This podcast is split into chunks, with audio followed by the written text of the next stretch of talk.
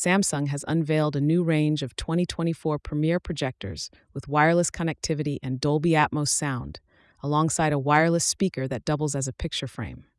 The company also introduced an advanced generation of AI driven 8K OLED TVs and improved the anti glare screens on their OLED TVs for better viewing in bright rooms. The highly anticipated second generation QD OLED gaming monitors promise stunning visuals. Furthermore, Samsung has showcased innovative TV designs for 2024, including AI features, accessibility upgrades, and ultra short throw projectors offering premium image and sound quality. The tech giant is also preparing for an unpacked event with major phone releases, including the new Galaxy S series.